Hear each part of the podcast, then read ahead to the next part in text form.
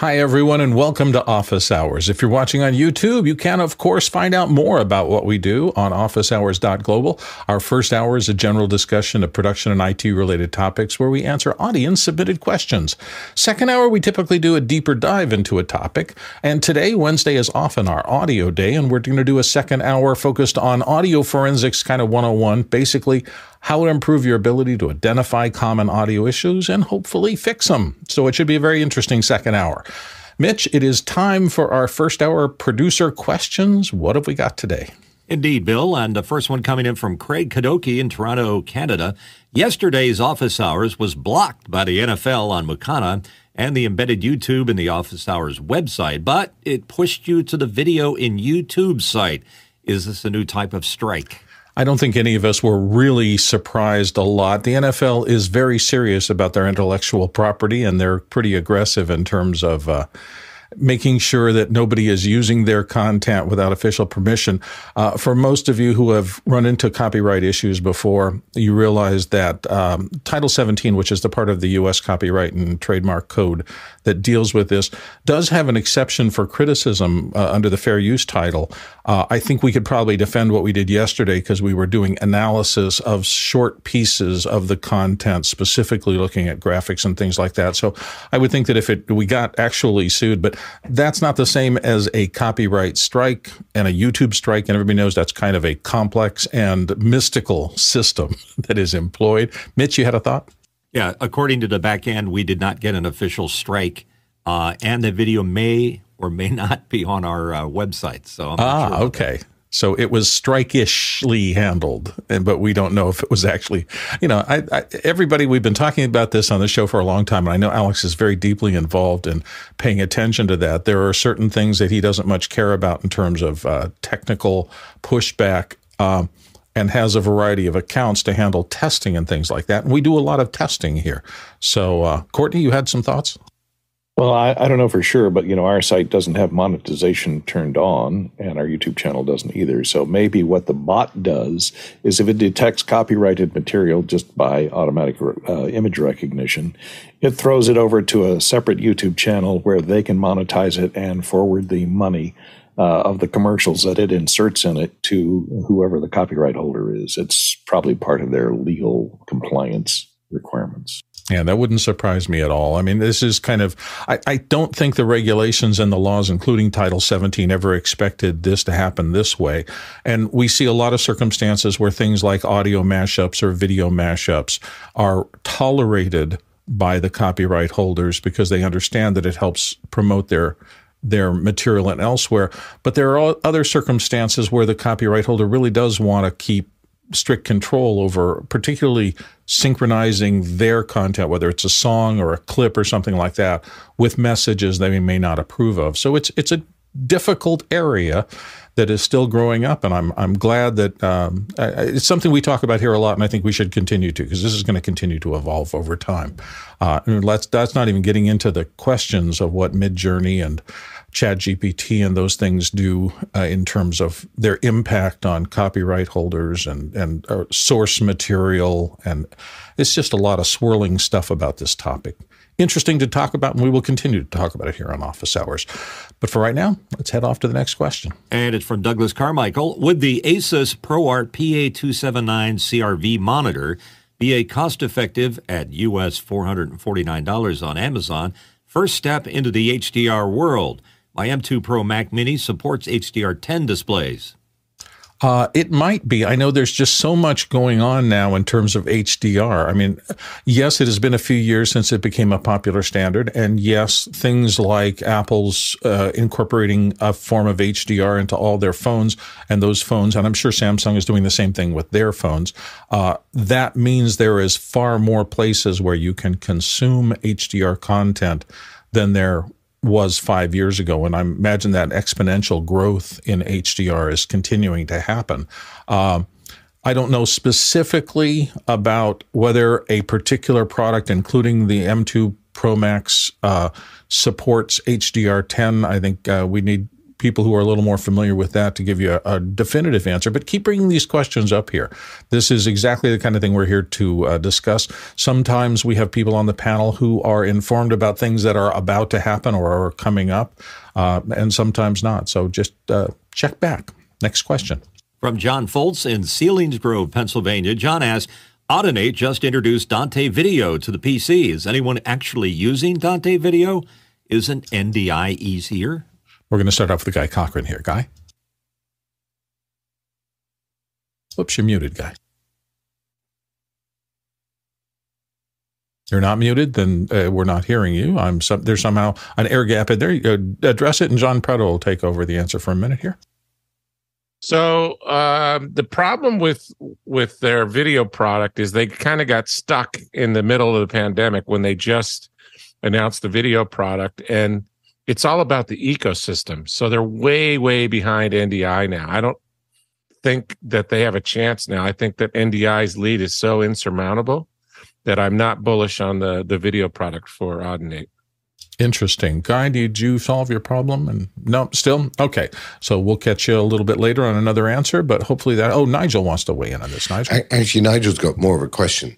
Okay. Is the Dante Video more of a hardware solution where at least, you know, NDI, we can do all software? I don't know it's like the Dante Audio, which you can just do with virtual sound card. There's not a virtual sound card equivalent for video unless I've misunderstood. Yeah, and I haven't read anything on Dante Video, so I'm in the dark along with everybody else here. It's probably a topic that is now going to be coming up. I mean, Dante, in terms of we use it here on the show for our comms communication backend. It is a very, very useful tool to make sure that shows can run on time. If they're pushing into the video area, this doesn't surprise me at all, because most people who do digital distribution over the net seem to be adding all sorts of functions that everybody else has so they can be better competitive. And it wouldn't surprise me if Dante is exploring that. John, you had some more thoughts? So according to the email, I got the same email that you got today, probably, John.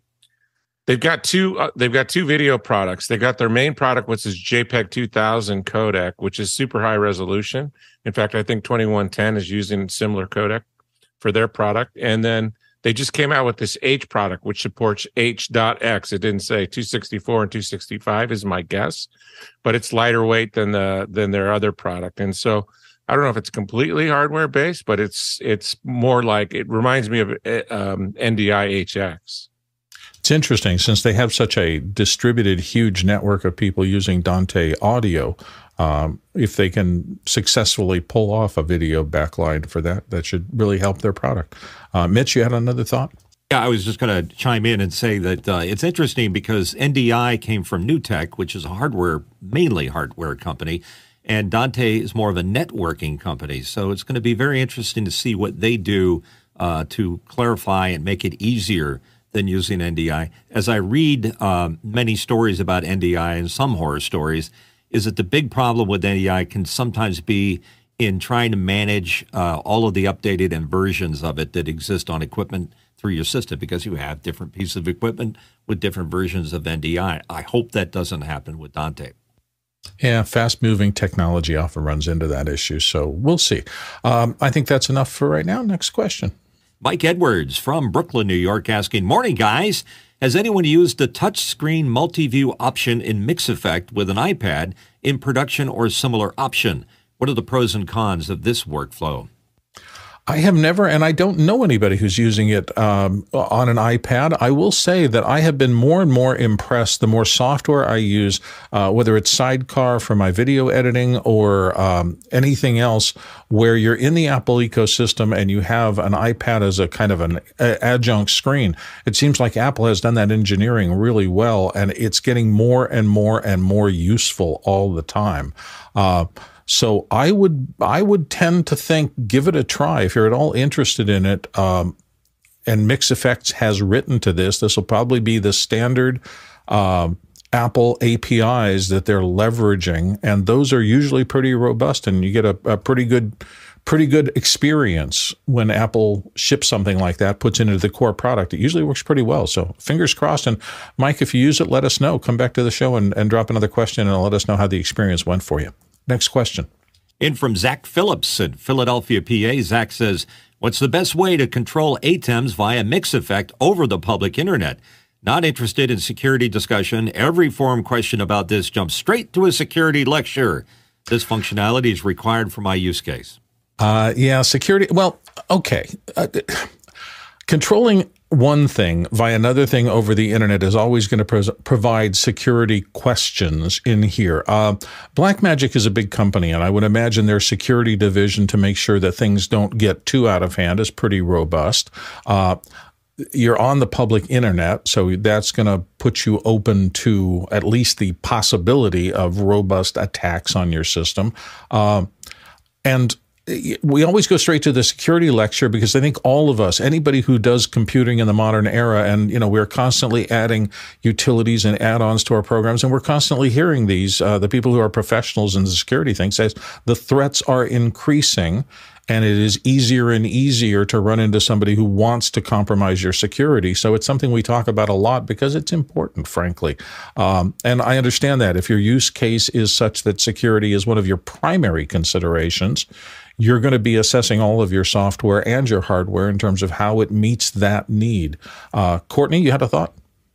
I don't know anything about Mix Effect, but maybe Guy could speak on this. But a lot of times when people need to do this, they'll use a VPN or a tunneling VPN with security to tunnel through. You have to know the IP address on both ends, and you have to punch holes in the firewalls, et cetera. So it's not easy. There are easier ways to do that. I don't know if Apple makes VPNs available on the iPad, which I think is where Mix Effect runs. Is that right? Maybe. Yeah, I'm not sure either. Guy, do you know anything about that, or did you? I mean, it runs on an iPad. I can't recall the security issues besides being able to port forward. So if you know the IP address, you could, like Courtney was saying, you could punch a hole through and get through that way. But I'm trying to think of an easier way to do it without having to open up a port. I mean, VPN would be the way to do it. This is a question where Jonas and Tucker and some of the guys on the back end might have more knowledge on this. Yeah, virtual private network, the VPN. There is all sorts of robust software for all these systems that can help you do that, but it's a little more technically detailed. Mitch, you had a thought? Yeah, I just wanted to chime in and say that Mix Effects runs fine on Mac Silicon, so an M1 or M2 would work fine. Yeah, and those have a lot of security features built into the chip itself, but we're talking about once you get to the internet. Yeah, Nigel. Yeah, I was actually just going to say what Mitchell was going to say, which is I actually every day run Mix Effect on my Mac Silicon next to where I run the ATEM software control. However, the graphical interface that they talk about now where effectively, and I think this may be another question, where you can put up the cameras and touch the image, I don't think that will run on the Mac. Oh, okay. So there may be some feature limitations if you're trying to do it through Mix Effect and maybe with a VPN to meet your security needs. Mitch? Yeah, looking into the crystal ball for Mix Effect, another thing that's going to be cool is you can use it with your Stream Deck, and if you can remote control your Stream Deck, you're in like Flynn there. Also, there are ATEMs writing software to allow feedback between the ATEM and Stream Deck, which will be really rather cool. Yeah, from a security point of view, though, I guess what you don't want is somebody else jumping in and grabbing that control. So the question is, end-to-end, where are the vulnerabilities? And does adding something like Mix Effect create another target of opportunity for the evildoers out there? It's complex and getting more so, I think. But time for the next question. Paul Wallace in Austin, Texas, asking, is there a place to get distros for outdated Macs that won't take the latest OS? Courtney. Well, Paul, welcome to the 23rd century. There is a website I found called How to Geek that has a good, get to it, there it is, a good article on where you can get them. They are apparently available on the Mac, their store on the Apple store, except they're not indexed. So you have to have links, and they have links on this How to Geek website. I will post it in the chat. It also is fairly difficult to install because you have to do some jump through some special hoops, either that or download the whole image and burn it onto a DVD. So I'll post that link in the chat for you to take a look at.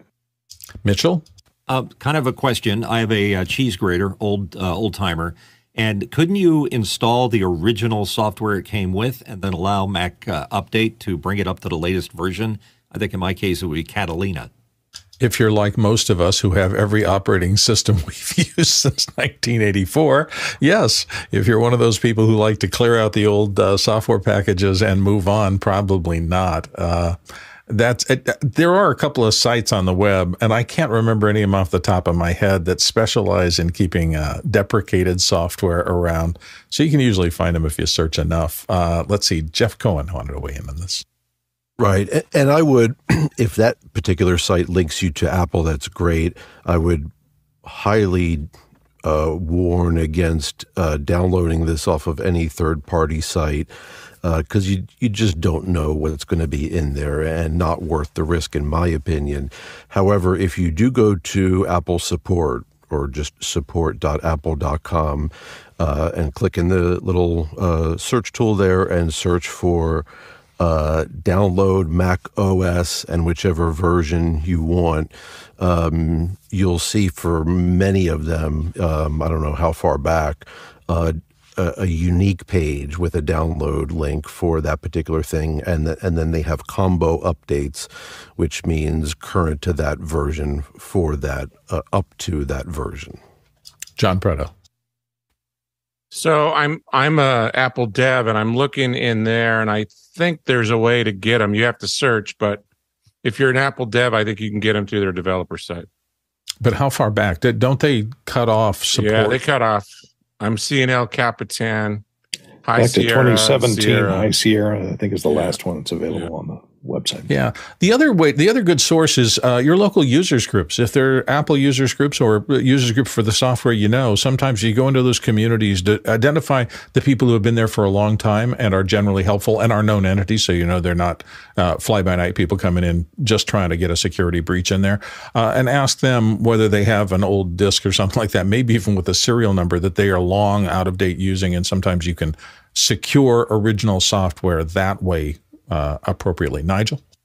It may be an obvious comment to make, but there are a lot of second-hand sites that will sell you a used Mac that will run a version of the operating system that's current. And if you are going to put an old version of the operating system on something you're going to put on the internet, it is open to not having the same security that the modern versions do. And I understand that Apple's model is forcing you to upgrade every so often. But part of the reason to do that is financial for them, and part of the reason as we always talk about, is security. Absolutely, and that's an ever-evolving thing. That's why Apple has gone, just in the last maybe 5 years, so heavily into biometrics. They want you to do fingerprints, and they want you to do all sorts of things. And I don't know about anybody else. That makes me feel a good bit more secure that my data is going to be at least protected from people trying to get to it on the inside here. The great hackers of the world can always find ways, but for the casual people, I think it makes things a lot more safe. Jeff, you had a thought? And one more little tip I'll add, doesn't help you now going backwards, but going forward, one thing I always do when you do an install or an upgrade to the current version, you always have the ability to download that version, the current version, right then and there. And I always do that. Storage is cheap. Put it somewhere. And now you will always have that version. And then moving forward, you'll have all those versions if you ever need to revert or want to go back to them. Yeah, and the other thing psychologically is I always find myself annoyed when I have to do two-factor authentication, but then I think to myself, well, wait a second, that is part of what is protecting me from somebody being able to get a hold of just my numbers and things like that. And so I'm more careful about trying to pay attention to those kind of things than I ever was before. Courtney? Yeah, the problem with Jeff Cohen's idea of storing the version when you get a brand new computer of the current version of the current operating system on a thumb drive or something is that it's frozen in time and doesn't have any of the security updates that happen in between then and when they deprecate that software. So even if you do have it, if they've already deprecated it, you may not be able to get any security updates for it other than, it'll come with whatever security flaws were in it when it was first published. Yeah, and that's what the hackers have had the most time learning to defeat Jeff Cohen again. Yeah, if I'm not mistaken, you know, those updates at that point exist, and you will be able to update that version to the point they stopped producing updates for it. You know, so when they deprecate, they're not producing new, modern, current security updates for those versions, but whatever they did produce is available. So there's some risk involved in using old stuff, but it's also a lot of fun. And there's robust communities about classic software and things like that. So just have fun out there. Next question. Douglas Carmichael asking, I've been testing universal control between my 2017 MacBook Pro and a 2023 Mac Mini, and I'm amazed. If you were using a MacBook Pro for production and wanted to extend your display, would you use it with an iPad or a cabled portable display like UPerfect? Guy. I'd say keep testing. Test. I'm always surprised when I move my cursor to the edge of the screen, and especially with my iPad sitting next to it, it wants to jump over there. And sometimes I'm like, wow, that's a really cool trick. But part of me is like, oh, this is just happening over wireless. If you're hardwired, it might be a different story. I do use that UPerfect monitor that you're talking about. And you can get one of these Visa mounts from Impact that'll allow you to mount it onto a standard 5/8 stand. So I've got it mounted on a heavyweight we sell this is normally for like ring lights and whatnot, but it's like a 5-pound weight basically at the bottom. So then you can plug in your HDMI monitor, and that UPerfect, if you get the 17-inch, it is a 4K. So that way you have more real estate as well. So I would go the UPerfect route if it were me in production, because I wouldn't trust universal control at this point unless you really bang on it. I mean, it's such a new feature. So I would stay away from it in a hardcore production, but do as you may. I always listen to Guy's advice. It's always proved to be good for me. I will say that I have as many monitors, I think, as this computer can possibly handle. And I tried to play a little. I thought, could I add one more? Could I use Sidecar? And either with wirelessly or with just a lightning cable. And I plugged it in. But then one of my monitors said, okay, you've exceeded your maximum limit. You're already full up. And so adding that disabled something else. So there are limits to how much your processors can handle in terms of display screens. Just letting you know.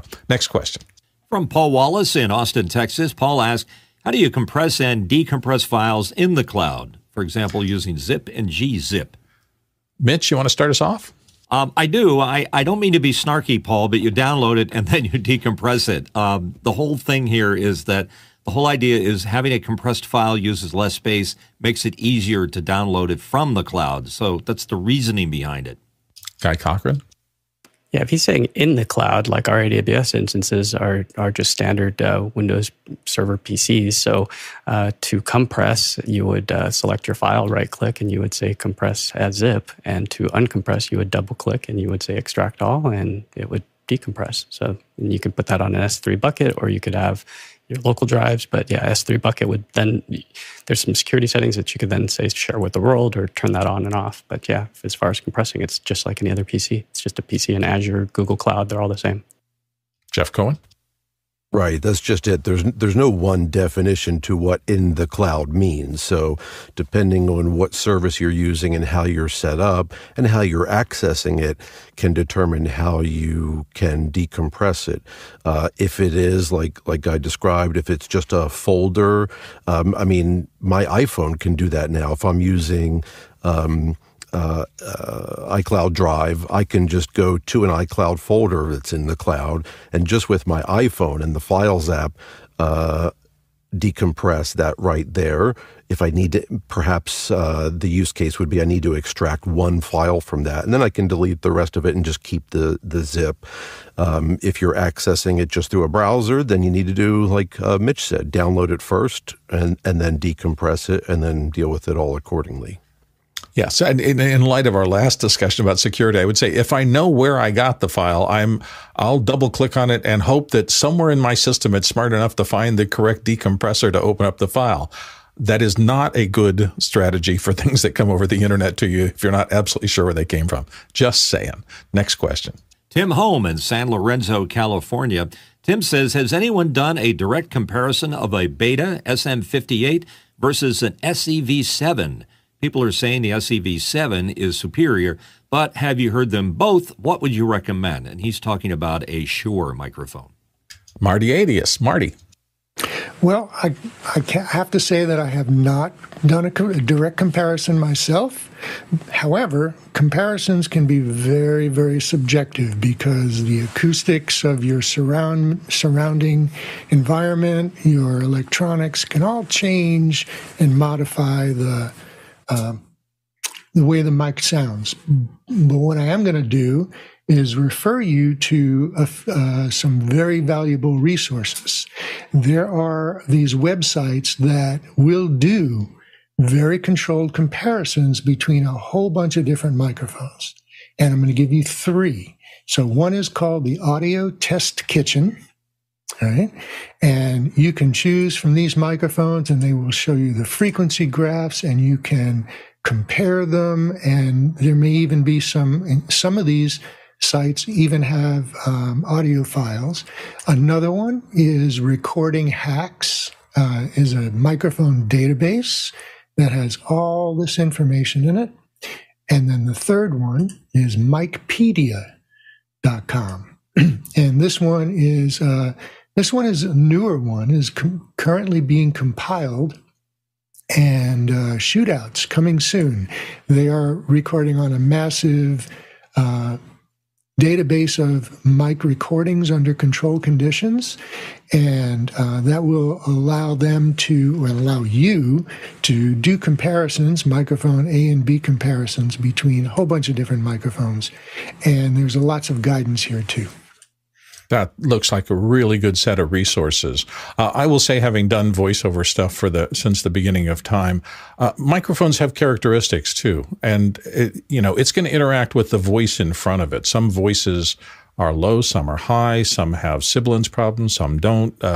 Your room is going to affect things substantially. So I think this is a brilliant way to start. And I think understanding, there was one of those sites had a little learning to read microphone specifications. So learning to get down into the weeds of that and understand self-noise and the rest of the things that make a mic what it is, that's a fabulous foundation to have. But in the end, you're going to put a microphone in your room in front of you and record into it, and learning to hear problems, learning to hear the qualities of the mic, is the eventual goal to getting the right thing for the right use. Mitch, you had some thoughts? Yeah, I wanted to add on what you were just saying, Bill, is that in my case, and this is not everybody, but I'm a voiceover guy, I have to hear it in my ears and have it in front of my face and do different things with it, using different statements and words and things, because the best test that I have is my voice, which I'm very familiar with, so I can hear sibilance and things that normally you wouldn't hear in a third-party recording of something. I'm not a musician, so I couldn't do that. So nothing will beat going to a Guitar Center or someplace that has, or B&H, and doing an A-B comparison with the actual mics, which I have not done with that mic. Yeah, I think those things are all really, and voices change. If you just start out and you're doing the first time as a person reading scripts into a microphone, you don't have much conditioning in terms of your performance chain. You haven't been doing this for a long time. So your muscles that handle your lungs, your diaphragm, your jaw, all the rest of that have not been worked out. And so your voice will actually change. I think the mic I used in my first year was different than the mic that sounded better in my second year. And now that I've been doing this for 20, 30 years, I find myself adapting to the microphone in front of me. When I'm in my voice booth with the Neumann TLM 103, I perform subtly differently than I do when I'm on this mic, because I'm just used to getting what I want out of the feedback loop into my head, so that I kind of know how to work that mic a little bit differently than I work this one. These things all come with time, and that's the fascinating thing to me about audio, is that it's an ever-changing, ever-wonderful, ever-moving target, and you're constantly using these new tools and saying, can I get incremental improvement in what I do? Can I keep lowering the noise floor behind the signal that I want? And can I find things that react to me well? And can I perform into those microphones appropriately to get the best out of them? It's a fascinating study. Let's go on to the next question. From Chad Lafarge in Columbia, Missouri, and in our back end here, I'd love to hear Guy's response to that Dante video question. So would I. So Guy, can we rewind a little bit in time to that question from earlier? Yeah. So when the first camera came out, Bolin had the very first, they called it the world's first Dante AV camera. They shipped it up to me. I tested it out, and it came with the camera, but it also came with the decoder. And I was like, okay, how do I get this into vMix? And they're like, well, you need to then take from the decoder, you need to get another piece to bring it back into your machine, an SDI or an HDMI, you know, capture card. And I was like, what? That doesn't make any sense. I'm going IP. But where it comes in handy for, so we're talking about full-blown Dante. There's two versions now. So when I first got the first one, it was not the case. So you could not pipe it straight into vMix. Now, the Link, which we had the folks on from PTZ Optics, they now have a camera that is the one of the first, if not the first one here. Actually, let me back up and show you the hardware first. So here was the world's first camera, and this is super low latency. The benefits are 444 color, JPEG 2000, but you have to use that hardware decoder. And you can route the video just like you would Dante audio. You get the app up, and you can just route, point it wherever you want it to go. You have senders and you have receivers, senders being cameras or another encoder. So this was their latency test, and they're getting less than 10 milliseconds of latency. The new camera from PTZ Optics is the Link, and it has AVH. So AVH is the compressed, which will be an H.264, H.265 codec. So there's a variant now. And now you'll pay to use, if you want to use AVH into vMix, you're gonna wind up paying for it. So it's now let me pull up that pricing. I believe it's on the Dante AV site. It's $10 a month to be able to use that codec. So it's interesting technology where if you don't want to use NDI for whatever reason, I haven't tested the H.265 on that. It might be good, but it's hard to say. It's for up to 4K 60. So I like NDI for our workflows, but if you need low latency, then you go with the hardware for Dante. If you want to be a trailblazer and try the new AVH stuff, if there's a specific reason, I would just go NDI myself. But there are other reasons as far as IP stuff that this can traverse easier. So there's still a lot to learn. It's exciting technology. It's cool to see something besides just NDI, in the marketplace now. Mitch Hill. Yeah, I have a question for Guy. Can you use your current Dante infrastructure to go to AV? Yeah, it's the same. So you want to have, a switch that you're able to control, a managed switch, and then yeah, it's the same stuff. Especially the lightweight version, the full blown can be a high data rate. It's 500 to 600 megabits per second for 4K on the full blown codec. I haven't seen the specs yet on the AVH stuff. It's so new. I mean, I don't even know if that camera's shipping yet. But yeah, my first complaint to them, and I pulled them to the side. In fact, one of the guys, Tim Godby, who's the product manager for Bolin, he's a regular watcher of Offset. In fact, Infocom wanted to give me a hug. He's like, I've watched you so many times. I'm like, who are you?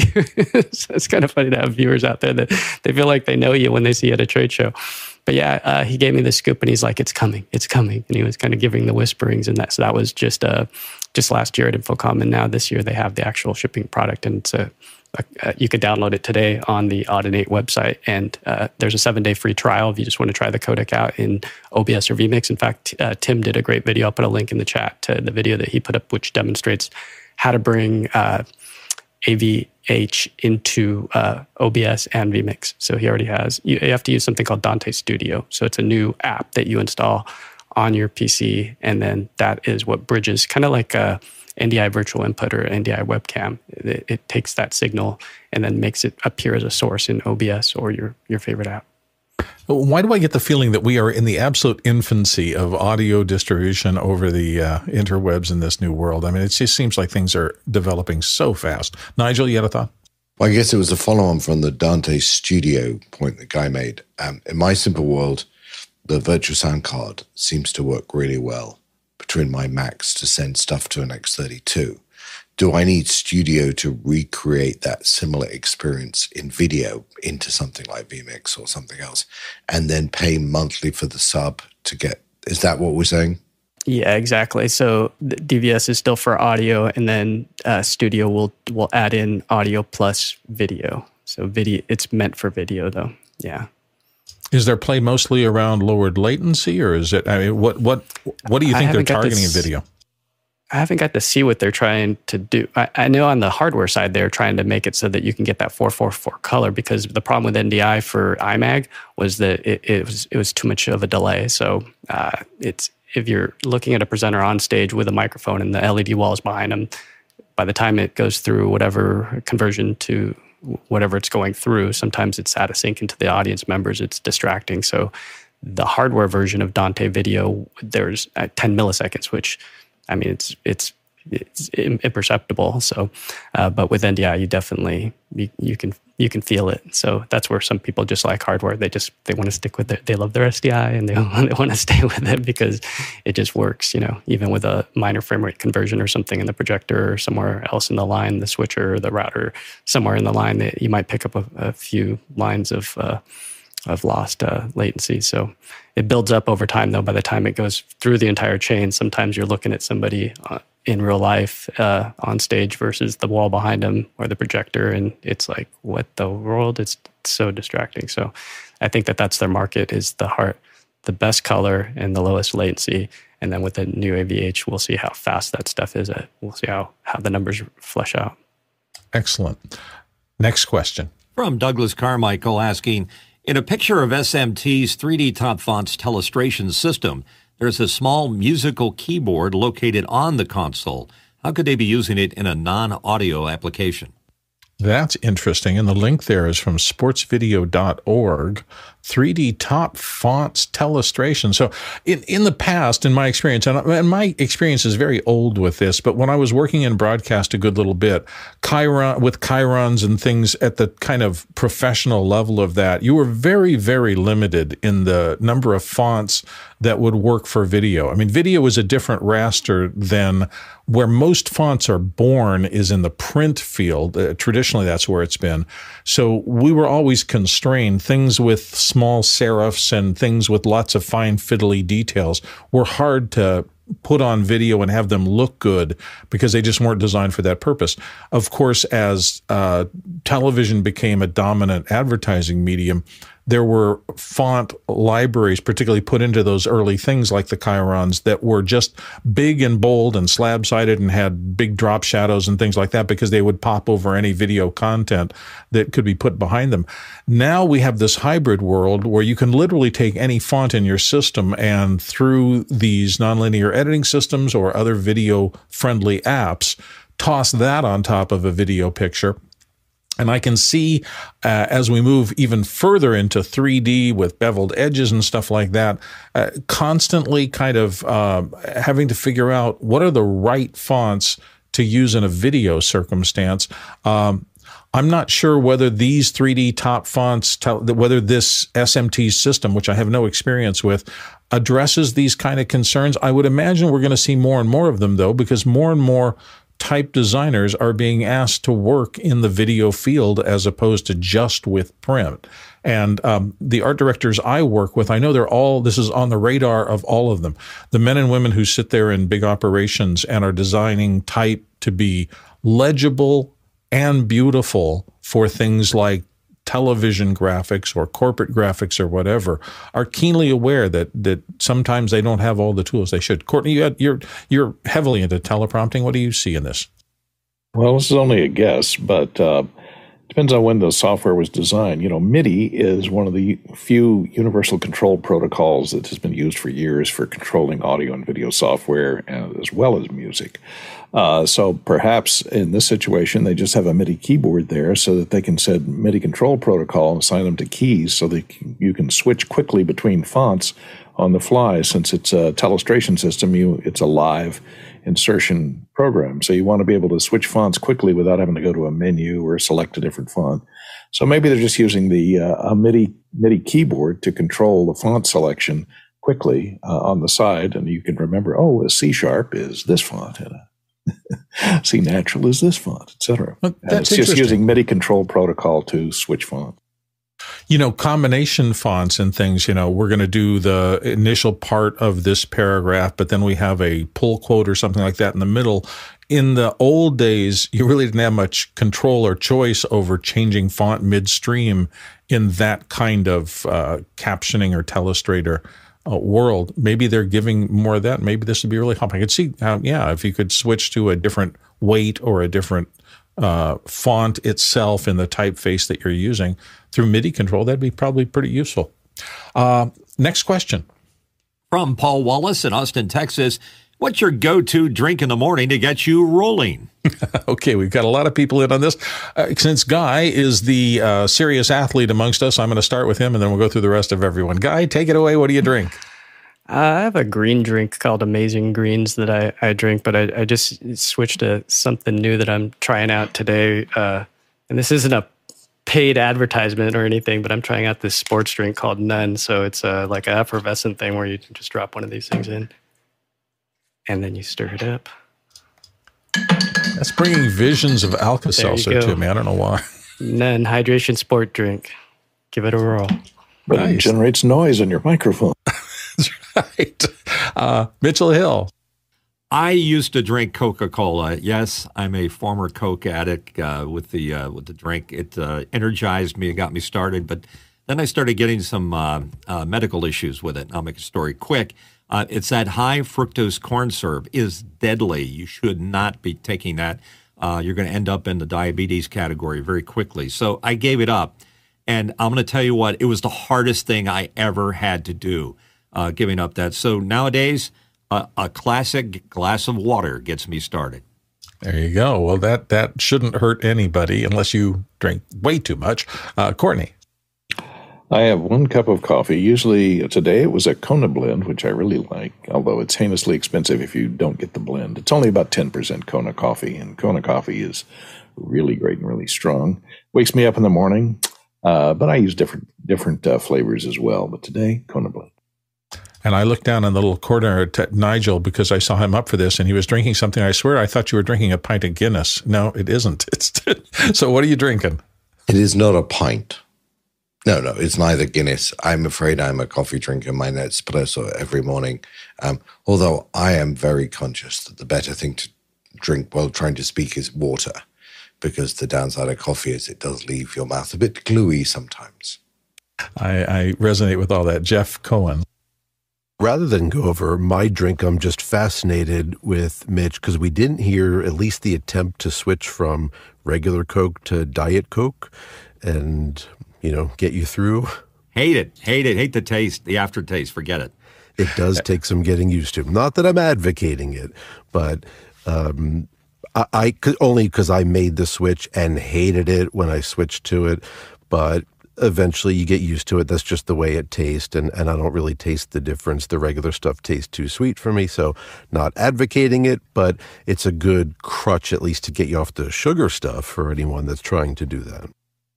I start with one cup of coffee every day. It's and I use coffee pods, but they're out of a company in New York called Taste that are recyclable at least. So yeah, I can't get past that. I like a nice medium roast, and one cup of coffee usually does it. After that, since I do a lot of voiceover work, I keep a large cup of just room temperature water there. Not too cold, not too hot. Mitchell. Yeah, I'd like to switch to that pond scum that Guy is drinking. Where do I find that? Anything that looks too much like algae, I have trouble getting into. But Guy, tell us what Amazon. I put the link in the chat. That's good for you. I mix it with some other stuff, some BCAA raspberry. I put a link to that as well, powder, and that gives it a little bit more of a sweetness. So it's a double dose. So it's good for you, Mitch. Come on, it'll put hair on your chest. If that's green and the raspberry stuff is pink, what color does it end up being? I don't even want to know. Jeff Cohen, help us get out of this. And one last tip to wrap it up. If you're super clumsy like me, get yourself, and you're in your studio with all your gear, get yourself one of these cartoon-like wide mugs. And it looks silly, but you cannot knock this thing over unless you flip the whole table over. So super helpful because I'll knock anything else over. I need a sippy cup like a kid. You're a rookie. I use the thermos that has tiny, tiny slits, and if you click the little thing over, it's completely sealed. It keeps coffee warm for the entire show. So that's why I can only sip my cup. I can't drink the whole thing down. Anyway, we spent entirely too much time, but this was a fun discussion. Thank you all. Let's go to the next question. Moving on with Douglas Carmichael. What chair do you prefer for long sessions in the studio? Would a DX Racer or similar gaming chair be a solid choice? Mitch is going to start us. I have a chiropractor who's a very good friend of mine, and when I brought this same question up to him, he said the most important thing about a chair, particularly if you're sitting in it for long periods of time, like a Zoom show like we're doing here, you need the lumbar support in your lower back, and it needs to be adjustable so you can press there a little bit and give you a little compression. And the other part is your thighs. You wouldn't think so, but lifting your thighs or giving them support anyhow is very important to keeping the proper curvature to your spine. So the chair that I settled on is the famous Herman Miller Aeron chair in extra large. Courtney? I'm using the Lazy Boy. Yes, available from Brighton. No. The reason I like it is because I have a bad back and like to rock back, and it changes, like Mitch says, it changes the whole seat and the back rock together, whereas some chairs you see, especially a lot of gaming chairs, you know, they have a tilt function on them, but it just tilts the back and the horizontal seat stays horizontal. And that is not good because it doesn't alleviate the pressure on your spine by being able to raise your thighs and tilt your back. But the Lazy Boy does the whole thing. Marty? So I use an imitation Herman Aeron. It's got mesh on both the back and the seat, which is hard to find.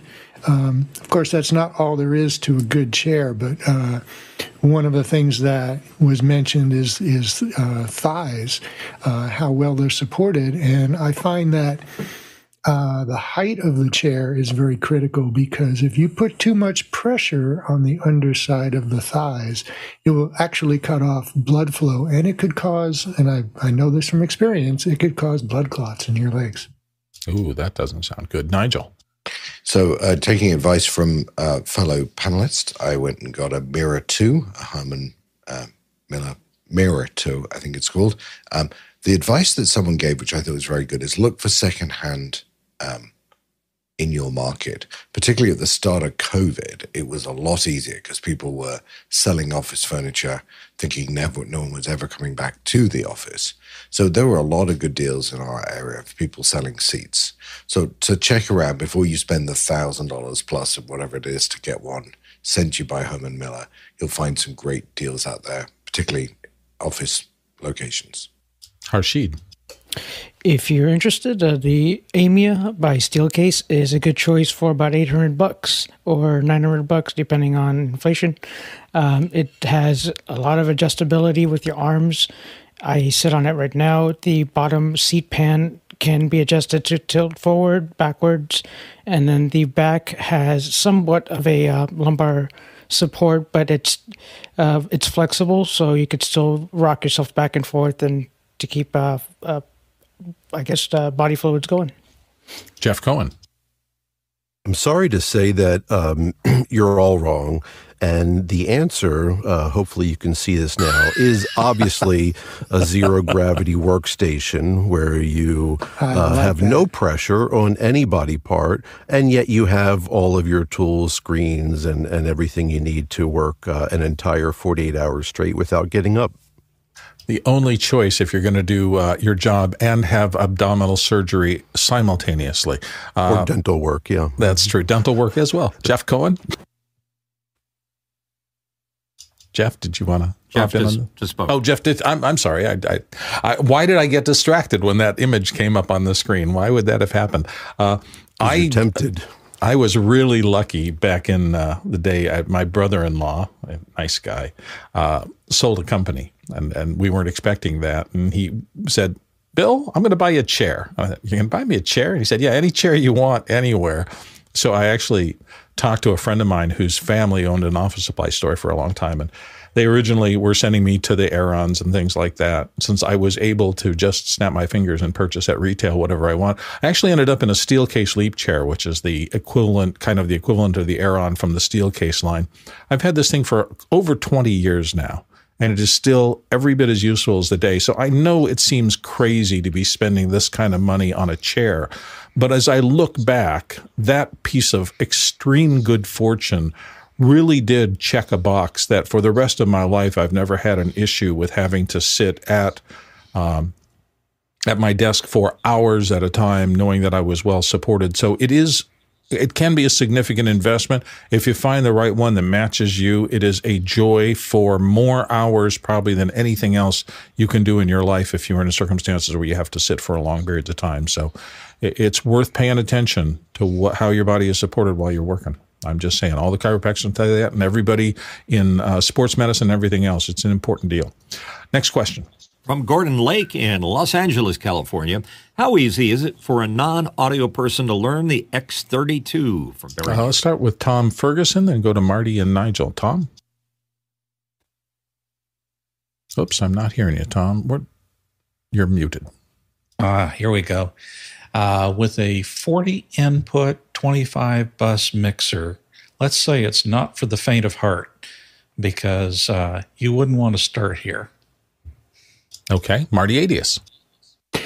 Well, it used to be that operating a digital mixer required a journeyman's and a master's degree in audio processing and signal flow and ergonomics, but it's getting a lot easier.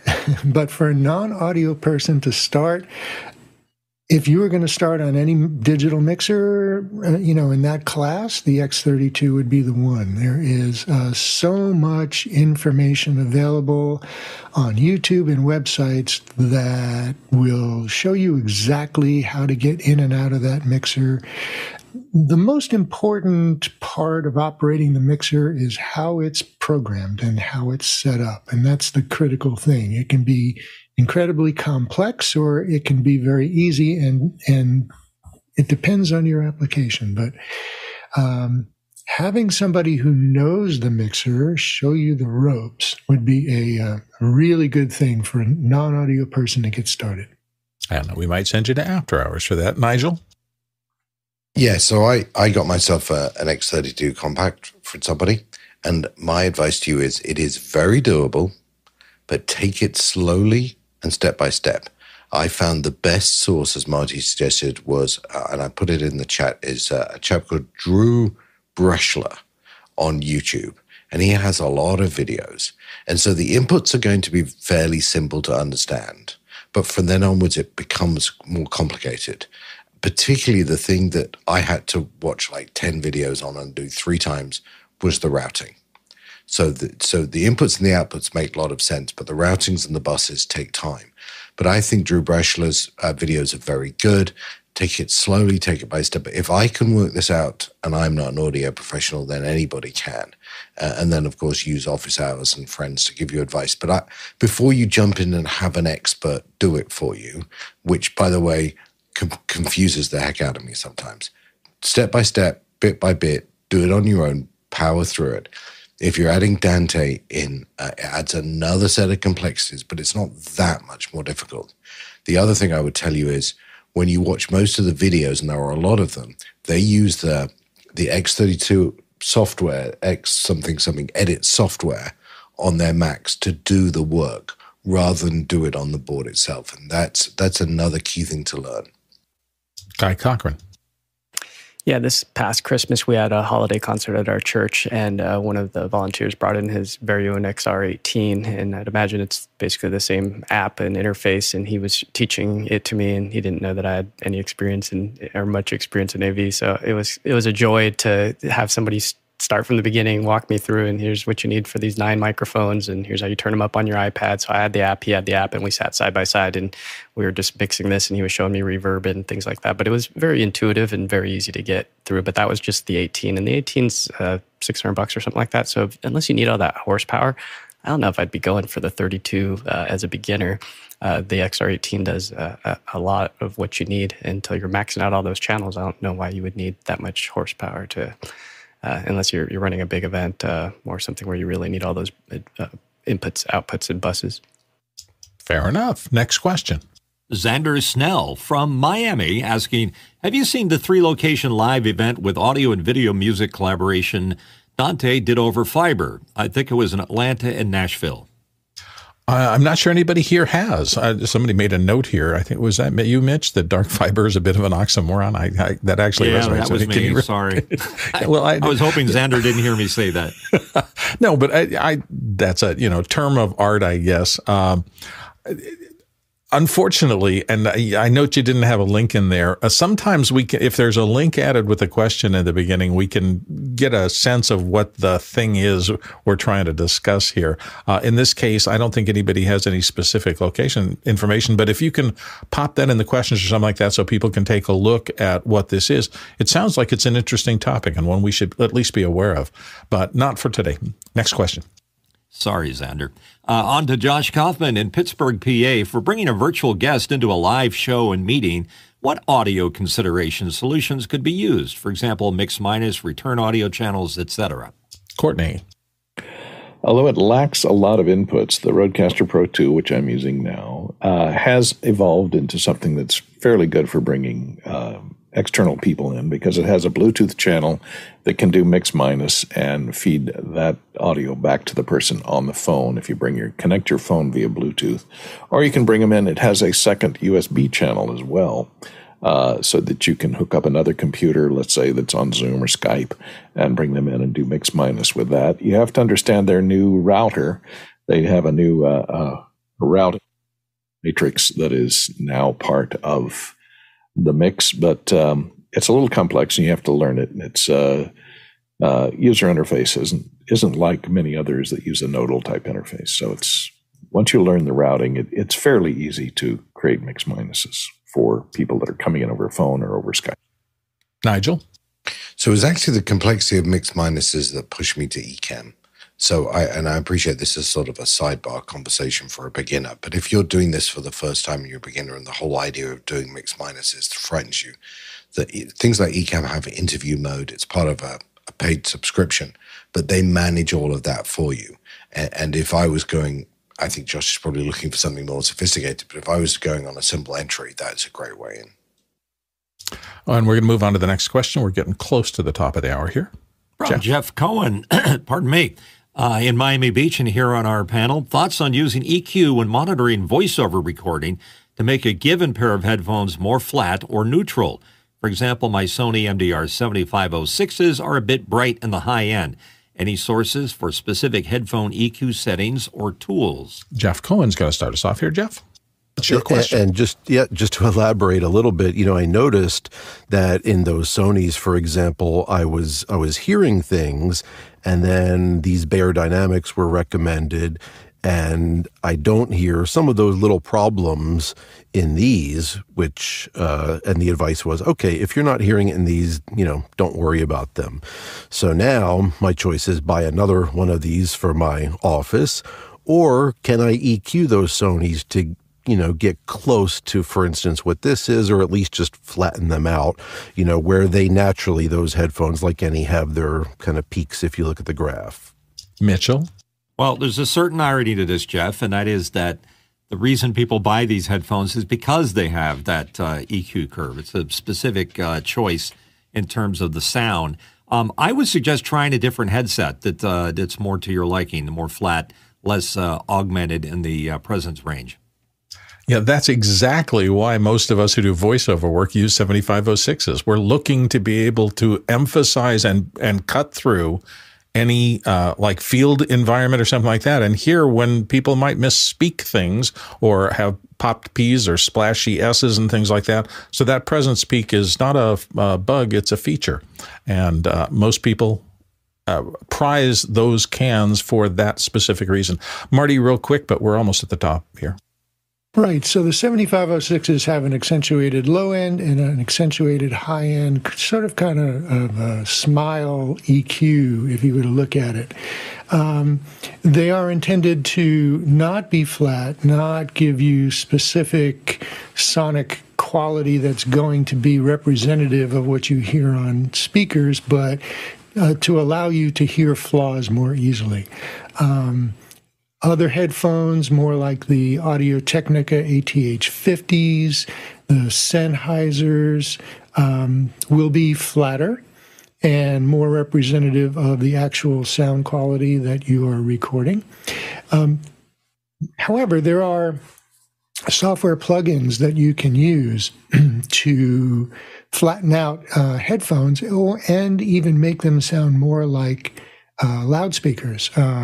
Waves has one, and there's another one that I'm trying to find through my plethora of web bookmarks. Marty, can you look that up for us? I'm trying to get into the habit of hitting right to the top of the hour. We have less than 15 seconds now, because eventually we're going to be hitting this for satellite and things like that. So we are going to move... We're going to move to the second hour right now, and welcome everybody to the next part of Office Hours. This is going to be fun today, because we are going to be talking about something near and dear to our Wednesday panels. Wednesday is often audio day, and we have a lot of audio expertise on the panel. And we are going to be talking about forensics, which is really the analysis of audio, particularly looking for flaws and things like that. And the best of those are the ones that can be corrected so that we can put out higher quality audio than what may be coming into the recorders or mixers or things like that. We've assembled a great panel of professionals here who are going to be helping us by talking through your questions. So if you haven't put in your questions about audio issues that you run into in your day-to-day work, please do so today. The Mucana system is active, and we've got a variety of questions here to the start. But I thought I would go to Marty here in the beginnings, and can you talk to us a little bit about, you've been an audio practitioner for a long time at the professional level. Are things changing? What are you hearing about in terms of things that people want to solve in the modern era through their audio recording and playback systems? Well, a big thing that, naturally people are asking about and trying to improve is audio quality for web streaming. And audio quality for web streaming when you might be in an environment with a live audience in front of you as well. So you're mixing audio for the room and then mixing audio for the stream at the same time. And depending on the kind of programming that you're working with, it might be the same mix and it might not be. If you're doing any kind of music, the streaming mix would be entirely different than the mix for the room. If you're doing corporate meetings or if you're doing desktop as we are here, you want to be looking at the kind of microphone and whether that complements your particular voice and your acoustic environment and keeping the environmental noise down, any kind of processing that might assist with that, such as noise assist or using an equalizer or a expander to keep the noise down. So there are... so many different microphones that are come out these days, and they each have their own characteristic, as we said earlier in the first hour. So all of these things are ways that we can try and improve the quality of our audio, the cleanliness of our audio, the intelligibility, which is ultimately the most important thing. Absolutely. In fact, I used to think about when I was doing audio work more than I do it now. I always thought of audio equalization, things like that, as spice, and even the microphone that I picked or the processing, how much reverb to add or not. Those things I always thought of as a little bit like the cooking analogy of spice. You know, a really tasty recipe has just the right amount of everything. Not too much of this, not too little of that. You don't want things to be bland, but you also don't want them to be over-seasoned. And I think I hear audio, particularly among young practitioners, that suffer from both of those things. Either they haven't done anything to make it appropriate for the use, or they've done too much. They've said, oh, I like the sound of a compressor, so I'm going to crank it way up, and then everything will be in this narrow band of dynamic range, but at least I won't miss anything subtle or whatever. And you know, in some circumstances, we've seen circumstances where that kind of is the sound of things and it works. But in other things, it can be really fatiguing to listen to for a long period of time. Some of our panelists are going to dive in on this here in just a second. In fact, let's get into to your questions, because that's what's most important about what we do here. So, Mitch, what's our first one? From Paul Wallace in Austin, Texas, asking, what do you evaluate your voice objectively to determine its characteristics and areas that need improving? Are there online tools that do this? Mitch, go ahead and take us into this for the beginning. Oh, gosh, I'm very passionate about this. I said earlier that my voice to me is my instrument. It's the thing that I use the most. And here's the thing. It's not just how it sounds right now in my headsets. It's also how it's going to sound once it goes out. It gets in a production, it gets processed, mixed, and then on a broadcasting medium or a social media medium, whatever. And all of those things contribute to affecting your voice. And I'm very familiar with what things do. Like if it's going to be a broadcast spot, very likely a lot of compression and EQ is going to happen. So I'm sensitive to that. And it's just like I have a baseline in my head to what I should sound like to accommodate most of those situations. So there is no tool per se that I can apply to it other than my ears and how familiar I am with my own voice. Jeff Cohen. And I think to directly answer that question, you cannot objectively evaluate your own voice because you don't hear yourself the way everyone else hears you, unless you're a pro like Mitch, but who's shaking his head no. But I think most of us, I mean, how many times have you or someone else heard themselves recorded back who's not used to doing that? And, you know, you were that, oh my God, I sound like this or that. And then you tell them, no, you sound exactly the same as you do when you're talking. That's how you sound. So I think it's very tough, at least for the average person, to be objective about their own voice. The best is to ask other folks. Courtney? Yeah, as Jeff said, it's difficult to monitor yourself and determine how you sound. For years also, being a production sound mixer, I found that listening to a mono signal through both ears, covered headphones, changes your perception. You perceive a lot more stuff that your brain ignores if you're listening in stereo with sound arriving at both ears independently through the air. So it gives you a much more detailed listening, but listening to yourself, if you're an announcer, I usually just put side tone in one ear and I hear myself through the air through the other ear. So eventually you kind of reach a compromise between what others people hear and how you sound to yourself in your own head.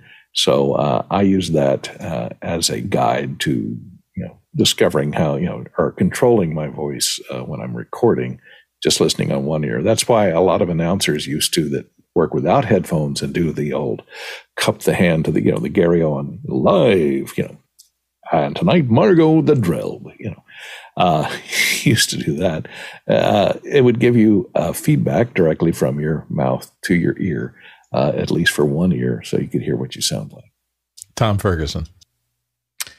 And if you want feedback on how you sound, Mitch, isn't this a place where we do the shameless plug for the Reader Workshop? Sure, we can plug that. If you want to hear other people's opinions, then believe me, there are a lot of them. We do a reader workshop every Tuesday at 3 p.m. Pacific, 6 Eastern, where if you want to hear what we have to say about how you sound, come join us. We'll help you out. In my case, since I started in radio at about 20 years old and been doing this for a long, long time, I'm still shocked at how differently I perform in different circumstances, depending on the environment that I'm performing in and the content that I'm working with. And my kind of awakening in that, I got booked as the stadium announcer for an indoor soccer team many years ago in Phoenix. And the first time I was on mic there, it really shocked me in a couple ways. I've been doing radio for a few years, and I thought I was okay as an announcer.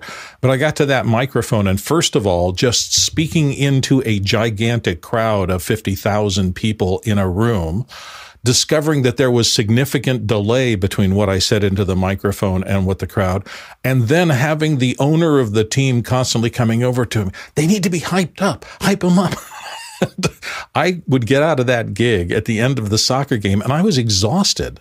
And I was really pushing my voice, and I was, you know, it was like I was wrestling with everything that I said, and it was fatiguing tremendously.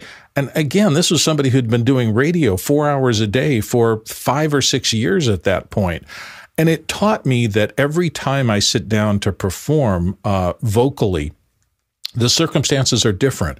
I've been fiddling with doing some audiobook narrations, and that is an entirely different performance style than what I do here on the show. It's entirely different than when I go into a booth to do a commercial. Each of those things have similar characteristics, but it reminds me a little bit about Michael Jordan when he went from being one of the planet's best basketball players to being a decent but not world-class baseball player. He had all the tools and knew how to be an athlete, but the subtleties change as you go from practice to practice to practice. And so that's one of the things I'm mindful. I consider myself still a rookie after 40 years of being an announcer. In some areas of this, I'm still a rookie, and I have to treat myself like a rookie, go back and practice like a rookie, try to learn new thinking, new skills, new mic techniques to maximize what I'm doing in this environment here for this performance. And I don't think I'm going to stop doing that until the day I make my last announcement somewhere. It's a subtle, fun, and exciting art, but it's not always the same. And your mic should, I believe your mic should adapt with you. Buying a Neumann in your first week of announcing is not going to make you a better announcer. It's just not. You will eventually get to the point, if you are an announcer over and over and over again, thousands of times over days, weeks, months, years, you will get to the point where you can maximize the utility of that fine tool, but it's usually not day one. So that's my 2 cents about it. Let's go to the next question. Next question in from Zach Phillips in Philadelphia. What are the practical differences in audio quality between the same microphones through a Lectrosonic Zaxcom $4,000 transmitter receiver and a Sennheiser G4? Courtney Gooden's going to start us off. Well, remember, in all wireless systems, the quality of the microphone preamp is in the transmitter itself. Regardless of the preamp you're plugging the output of the receiver into, the transmitter has the microphone preamp where most noise is likely to leak in. And so better quality microphones have better quality preamps. The second thing is the type of transmission. The Zaxcom and the Lectrosonic Digitals are digital transmission, whereas the Sennheiser G4s are analog transmission. That's the old analog way to transmit sound. So your sound is not converted to digital at all. It's transmitted over a UHF channel via analog. So any interference on that UHF channel, you're going to hear as noise coming into the signal path. So the digital transmission, since it's digitizing and converting that analog to digital before it transmits it, and then it's just sending ones and zeros over the multipath transmission, or over the transmission path. And there's usually a diversity receiver on the other side. So any interference that happens on that transmission side will really be error corrected and filtered out. So you really won't hear any of the transmission interference, the RF interference on the way. It'll just either go away or drop out completely. But you won't hear the noise as you get further away from the receiver, or you turn around, or get a multipath hit. So that's one of the big differences between the two. Marty? Yeah, you hit it on the nose. The preamp in the transmitter is the most important link in the entire audio chain. And following that would be the analog to digital encoder that's used. And along with that, and more related to the preamp, is the voltage rails. How the preamp is designed, how the audio circuit is designed, will determine the dynamic range and the signal-to-noise ratio that go into the analog to digital encoder, and that will, in turn, determine the frequency response, the dynamic range, etc. So the more expensive transmitters will use more expensive components, more expensive chips, and more expensive R&D time to really fully develop the digital bit stream that goes over the air and then gets decoded at the receiver. Guy? Yeah, these guys covered it pretty well. One of the things that we used to do with the G4s in the early Electros, we called it the jangling keys test. And so you would just take some keys and you would listen for the artifacts, because you would hear this compounder, expander artifacting that happens on the less expensive models. And on the Electros, you would hear full frequency. So to your ears, what you're hearing on same mic, same path is going to be just more frequencies. And if you're using something like an SMWB from Electro, you'll get an analog limiter in there. So if somebody's singing or if somebody gets loud all of a sudden, it has a nice gracious step back down. So it's not very, it's smooth instead of steppy. The other thing is that you get higher milliwatts with the big bad boys. You get, instead of just 30, you're going up to 50, 100, or 250 milliwatts on the Electros and on Zaxcom. So depending on what part of the country you're in, you may not be able to use the 250. But so as far as say mic, say if you need to go far, 250 milliwatts will get you there. And then the other thing is, if you need the ability to change that frequency because you start taking a hit because somebody's stepping on your frequency with the Electro and the Zaxcom, you could change that transmitter from the receiver side. So instead of asking the talent to, especially if you've got that transmitter somewhere buried, it's nice to just be able to talk to it from afar. Courtney Gooden. Yeah, I think Guy hit most of the high points there. I was going to say that, in analog systems, there is compression because the FCC requirements, it's an FM signal. If you get too hot a signal or too high a frequency signal, it's going to have to compress it to avoid from going out of band with FM. And if you go out of band, you're going to interfere with other mics on the channel. So they all have compressors or companders that they compress before they transmit, and they expand on the receiver. You don't have that with digital transmission. Digital transmission generates usually a 16 or 24-bit amplitude and full frequency response from 60 to 20,000, or whatever you roll off the low end to 20,000. Thanks very much. We're going on to the next question. From Josh Kaufman in Pittsburgh, PA. Josh asks, what problems are best diagnosed with your ears versus which problems would be best sorted out with meters, analyzers, and other tools? Marty's going to start us off here. Marty? Well, our ears are the first and most important analysis tool that we have. If there is a problem, you will likely hear it first. But meters and analyzers, whether hardware or software, can give us more specific information if we know where to point them to get the information that we need. So like, if you're hearing a noise, in your signal chain somewhere, first thing you want to try and do is isolate that link in the chain where the noise is originating. And then you can use a meter or analyzer, depending on the type of noise, to try and identify its fingerprint. And that might help you zero in on where that noise is coming from or how to fix it.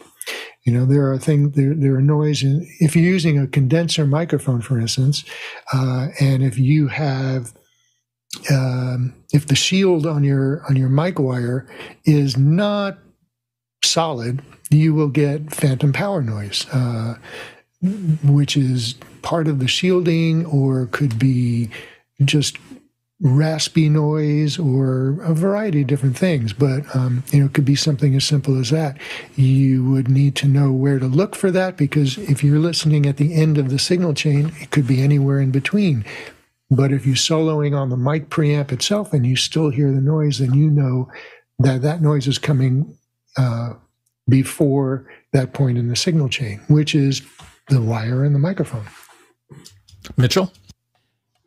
This is a use case, but if I walk into a room that's going to need some sound reinforcement, or I'm recording in that room, The first time that I walk into the room, the first thing I'm going to do is I'm going to clap my hands and listen. And what I'm listening for are echoes, flutter echoes. I'm getting a poor man's RT60, which is a real-time reverb effect. If you're hearing a lot of reverb, you got problems. And then you need to resort to the meters and devices if you're going to check an SPL or get a real-time analyzer and fill the room up with pink noise or white noise. That way you can see what the frequency response, so you can flatten things out. All of that stuff comes in handy. But first and foremost, your ears and the number one processor. Courtney. Yeah, Mitch is right. For listening to the acoustical environment, you know, use your ears without listening to the audio chain first to determine, you know, what loud noises are going to do and how they react with the environment. If you're using meters, meters are a good judge of level, but not much else. If you have transient noise, you know, you can get something like this, a little oscilloscope, you know, for under $100. You can put it in your kit, and it's good for audio frequencies, and you can examine things. You can capture snapshots with it. You can even hook it up to your laptop and get a bigger display out of it. So it's good for looking at frequencies that may be on the edge of your hearing or beyond your hearing, or especially low frequency rumble, things like that, that if you've got somebody touching a mic stand, your headphones may not be able to reproduce that 30 hertz signal, and it may be going down the chain if you're not using a high pass filter to limit it. So it's good for looking at frequencies that are beyond your range of hearing, but may affect the quality of your recording. Following on to what Marty said in the beginning of this, one of the most useful things I think I did in the early part of my career was I used to block diagram all my audio chains just so I knew, you know, here's the mic and it's going into the preamp and it's going into this. And those rudimentary block diagrams became more and more complex. I added more and more gear. Just doing those meant that I always understood at least the rudiments of signal flow. Where is it starting? Where is it going? How many things is it going through along the way? And where is it ending up, typically at the loudspeakers in a PA system or maybe the recording deck?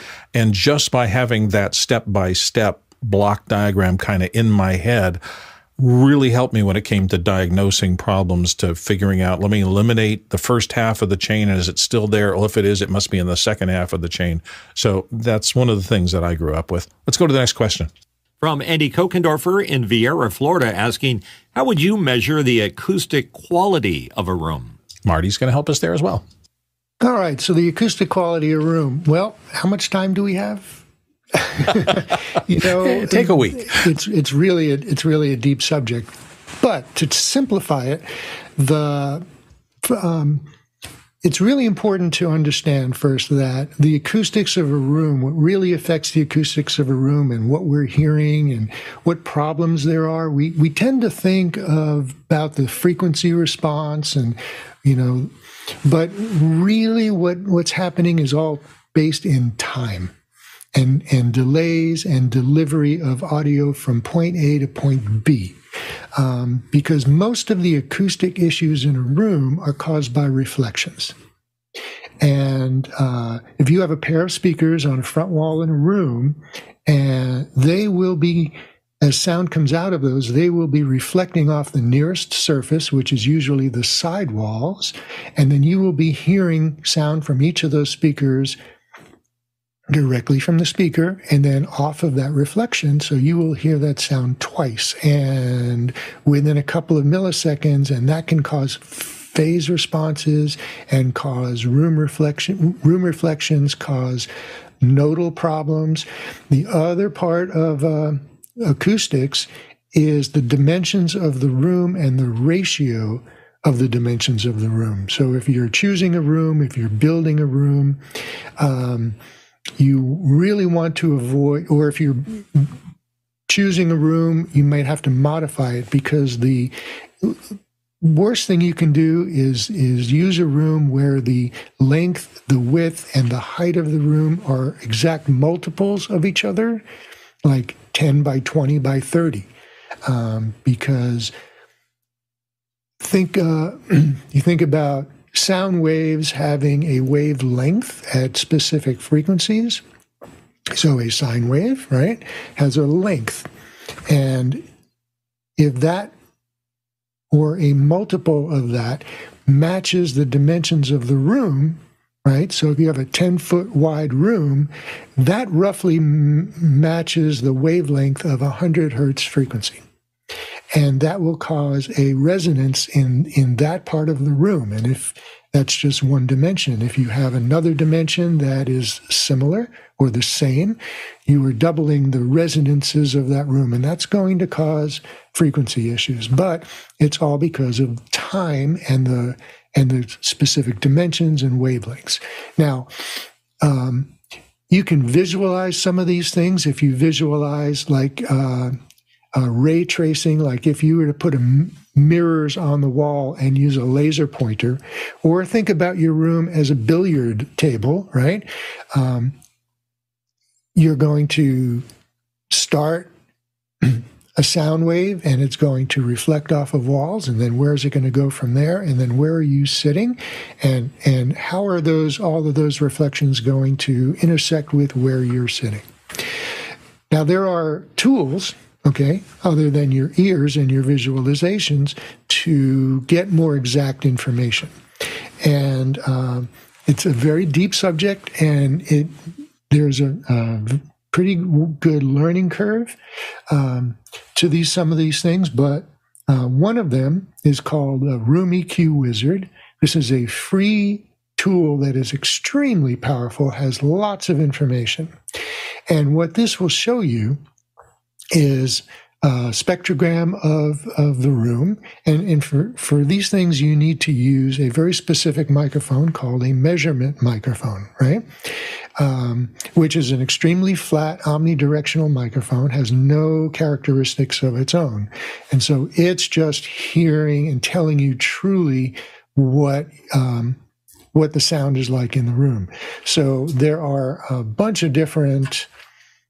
kinds of information and graphs that this program will show you. And it will show you frequency response. It will show you time delays, so those reflections that I talked about. This will show you an impulse response. So if you were to go through your speakers, it will show you that first impulse from directly from the speakers, and then the reflections and all the other reflections. So it will show you phase, it will show you frequency response, and it will show you time. So that's a pretty good tool to use, and it's free, and there's lots of information on that site to learn how to use it as well. That was a great initial class in how all this works. The other thing I'm asked about a lot, particularly for people who wanted to do some kind of announcement in their home office or something like that, is soundproofing, which is different than sound treatment. Marty's been talking about the incredibly important part of sound treatment inside a room. If one of your problems is you've got traffic outside and you can't open a microphone and do your Zooms because it's just too loud, soundproofing is more, it's more costly generally to try to treat, but it's the second leg of this two-part thing that most people want to do. Courtney? Yeah, Marty covered everything very competently there. It's a good explanation of the tools that you can use to analyze the acoustic environment. A few quick pointers is if you don't have a lot of tools and you just look at your acoustical environment, you want to look for reflective surfaces that are parallel to each other. And that can create what's called a standing wave. And depending upon the distance between those parallel surfaces determines the resonance of the standing wave. So it can generate tubbiness or something, or a longer echo, because the sound bounces back and forth, back and forth, back and forth, back and forth, and increases the echo time of the room. So what you want to do is, at least if you can, if the walls are not on camera, or even if they are and you want to treat them, treat at least one of the parallel walls will cut down on the standing waves and the resonance of the room. So it'll sound less enclosed and less confined if you eliminate a lot of those standing waves. So that's just one good rule. If you have a parallel ceiling and floor that are reflective, put a carpet on the floor, or try and cover the ceiling with furniture pads, as Alex has done, if you've seen his treatment in his room. Pictures of that. He's got himself surrounded with furniture pads on a grid there that eliminate the standing wave echo. I don't want to spend too much more time on this, but Marty, a quick thought, and Mitchell, a quick thought. Yeah, another tool that's used very often is a real-time analyzer, or an RTA, and this shows you frequency response could be from a microphone that's sitting in a room.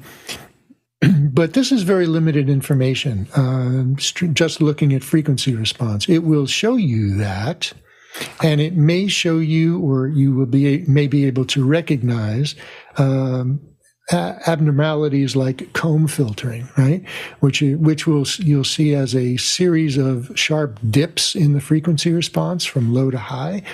But you need to look at the time domain in order to really figure out whether that is truly a comb filter due to reflections or if it's something else. Also important to know is that if you do have comb filtering due to reflections, that's not something that can be EQ'd out. And that should take us to the next question. Walt Palmer in Lewis, Delaware. Is there a method to adjust noise gates on Zoom? Talit is complaining they can't low-level bumper music cues. Jeff Cohen. Depends, obviously, on what audio equipment you have and what software you have. If you don't have equipment, gear that specifically lets you do that, one thing I'm loving so far, especially once they get a little bug fixed, is Zoom. And I mentioned this last week. Zoom released a new feature in the audio settings in the standard desktop client, which is called Use Specific Audio Input Channels. And that really opens up a lot of possibilities of what you can do purely through software. So, what I'm doing, for instance, trying that, and so far it seems to be working fairly well, and let me see if I can show this to you guys, is, sorry, let me show this screen and hide you guys. I'm using a DAW, so on my computer, I'm running a DAW. My DAW of choice is Reaper, and I can. We're not seeing anything yet, Jeff. I don't know if you have screen sharing. Okay. And so what I'm doing, and I'm going to show you that in a minute, is I'm routing now. As long as your interface has a loopback feature, if it just has some kind of loopback feature, or if you use it in conjunction with software like Rogue, Amoeba's loopback, you can get it through that. And then you can route that into your DAW. And then from there, oh, and here I can share you this one right here, which is the routing. And let me know if you guys see that. Do you see the routing on this? Okay. And so this is my DAW again. Reaper has the ability to route audio coming in. So it's getting my entire interface, all the channels on my interface, which are the columns here. And ordinarily, the mic would go to Zoom. And previously, Zoom was notorious for, it wouldn't ask. It would just take every channel, your interface, whatever you've selected, whether you want it to or not. But now that you can select channels, I'm routing my audio in my DAW just to the loopback. And now in my DAW, I could run a plugin, I can run a limiter or whatever, EQ, etc. And then you route that, and then in Zoom, you only take the loopback channel, or again, something from Rogue Amoeba, loopback software, and you only let Zoom have that channel. So it's not getting your mic or your computer audio, whatever you want to route, it'll go through DAW or any other kind of software mixer that lets you use plugins or effects. And now you can only select that channel to go through in Zoom. So pretty cool feature. Mitch? Zoom does a great job of noise reduction. But the problem is it can't tell the difference between low-level music and a bumper or a sweeper that you're using there, Walter. So what I would suggest doing is literally turning original sound on and dealing with any background noise, because in most cases, that's the quick fix to allow the music cues to be heard. Next question. Next question from Jeff Cohen in Miami Beach and right here on our panel. Follow up to the first question. Has anyone used the Angry Audio Chameleon C3 headphone processor? Its purpose is simulating the sound of an over-the-air processor in the broadcaster's headphone. Experiences or thoughts on their premise? Jeff Cohen. It's interesting. Good timing. I was actually going to ask this anyhow, but when you guys, Mitch and Bill, were talking about how you hear yourself, and then, of course, taking into account really only from experience of what that raw audio in your headphones is going to sound like once it goes through, especially if you're a live broadcaster or streamer. And George the Tech, audio engineer, panelist that appears on the show, it has to be, by the way, jokingly said, when I was asking him about headphones, jokingly said, oh, look at this Angry Audio amp. Joking because it's $800, so I'm not going to pay $800 just for this amp. But it's an interesting premise. I'm curious, especially what the the pros here, the broadcasting pros think, because the premise is okay. It's not the real audio chain that's going out over the air, but we'll simulate close to it so that you can really hear and adjust your voice accordingly as you're speaking live of approximately what it will sound like through the processor that goes live on air. Mitch. Well, Jeff, I'm sorry to say, and I'm a big friend of Catfish, no self-respecting mixer or recordist would use a processor like that changes the EQ and the compression and everything. But any radio person would love it because we like compression and we like all that sound that it adds, and it makes the sound more powerful. So the use case for that particular device is, it used to be that we could just pump in the music coming over the airwaves on our FM station into our cans and hear all that processing and play with the music and just sound powerful. But today you can't do that because most processors have a huge latency tax to them. So this is basically just simulating what the processing would do. And Cornelius Gold is the designer of the particular audio chain in the Angry Audio Chameleon. And Cornelius' name is familiar because he does a lot of the original Telos devices. So he understands what the DJs want to hear. So not good for a reference, but makes you feel great as a DJ. I have to tell an anecdote. When I was first starting out, we trained to be announcers. And announcers came from the era when most of the audio chains in the world were pretty lousy. I mean, you were on AM radio. You didn't have the full bandwidth. And if you were playing a record beneath an announcer, the announcer had to be way on top of that record.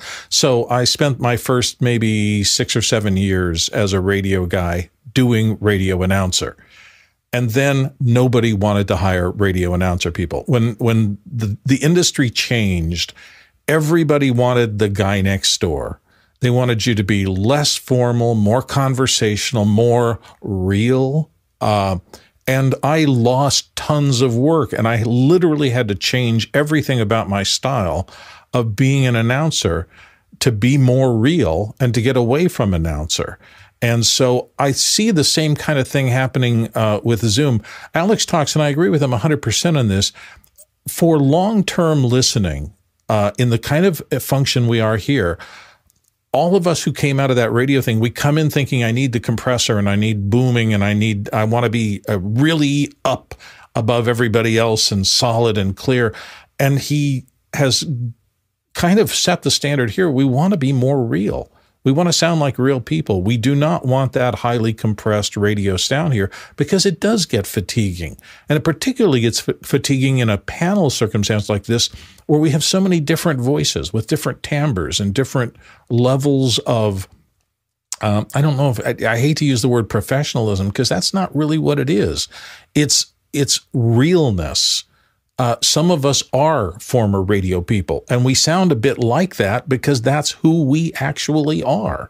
But we're not trying to sound like an announcer, and we're not trying to sound like something other than authentically who we are, which I think, and this is what I've learned from Alex in this respect, that's easy to listen to over the course of the time. If you get a sense that you're listening to somebody and that's who they really are, then you can relate to that. If it seems like it's somebody who's putting on bombast or putting on, trying to be funny or putting on something else, and that's not who they really are, it comes across as inauthentic, and that's not our goal here on Office Hours. I will leave that for the crazy game shows on TV and stuff like that. Mitch, you had more thoughts?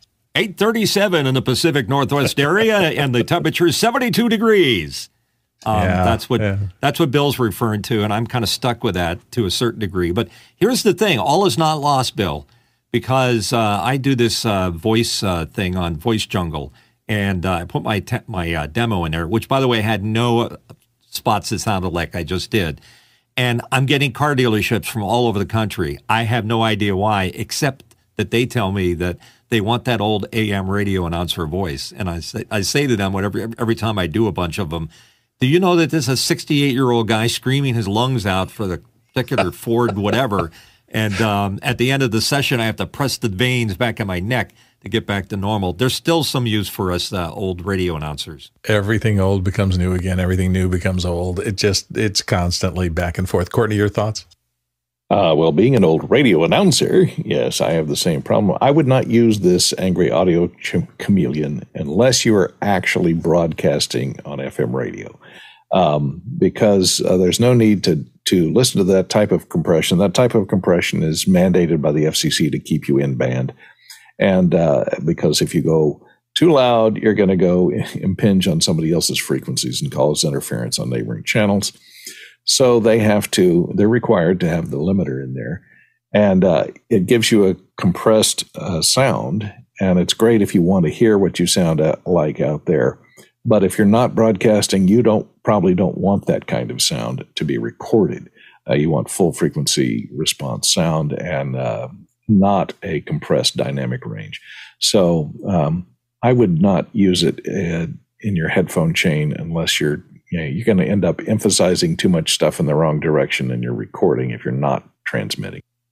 Yeah, I'm going to support that. As a matter of fact, whenever I use compression on spots that I send out to people, I have to be super careful about background noise and background sound and noise floor, because the compression will take both the content that I want, the signal, and the noise that I don't want, and it will increase them all. So unless my chain is beautifully clean, adding compression sometimes makes things worse, not better. Courtney and then Jeff. Oh, Courtney just spoke, so Jeff. Right, and I think to Courtney's point there, and I just heard about this, and yes, it seems like really only relevant for someone who's really broadcasting, again, maybe on the radio, or maybe that has a similar chain if they're live streaming. But it's not that, as I understand it, is the difference. It's not part of the recording chain or the broadcast. It's only what the person is hearing in their headphones, and just an attempt to let them hear as closely similar to what's actually going out live. So it's a fake return for them, so they sound better in their headphones than they do actually going out. Oh, that'd be an interesting thing. Be interesting. Mitch, you had one last thought before we move on here. Yeah, real quick. If I was a posting guy and I was posting commercials that were going to run on the radio, I would find it useful just to pump it through there just to hear what the final mix sounded like and what it will sound like on the radio, because it'll simulate what'll happen to the mix after it gets over the airwaves. Fair enough. Next question. John Snyder in Reno, Nevada, asking, for my work PC, I use the PC headphones out into my Flow 8. Exactly every 60 seconds, I hear a series of 20-ish chirps like a stopwatch alarm. With headphones straight into the PC, the audio mutes during those chirps, white noise to silence. Suggestions? Ooh, Guy, you had a thought? Yeah, I'd be interested in what kind of cable that is that's coming out of. It's a 3.5 millimeter unshielded long cable. You could be picking up some kind of noise along that route. I had this problem the other day, so I put a link in the chat. So my solution was this $11.99 TechRise adapter that I happen to have laying around. So I choose that as my USB output for the speakers, and then I plug the 3.5 millimeter. I actually switched to a different cable to kill two birds with one stone. So I went to a smaller 6-inch cable, and now that goes into my MixPre and that goes into my aux. So I'm able to get clean sound and actually put it as line level. So sometimes when you're at mic level on a long run like that with an unshielded cable, you're just picking up all kinds of interference and noise, as that's probably what it is, something nearby. And those cards that are in cheap PCs, I mean, the 3.5 millimeter output's kind of an afterthought, 50-cent part or something, if that. So you're not dealing with a high quality piece. You might want to just step up and get something even better than the TechRise. It's a true line level. Mitch Hill? Yeah, I agree with Guy. Never, ever, ever use a headphone out on a PC as an input on a mixer. Just don't do it. Jeff Cohen. And it makes me think, not to stereotype, he mentions PC. You always have to be cautious with a PC of what bloatware came installed on that.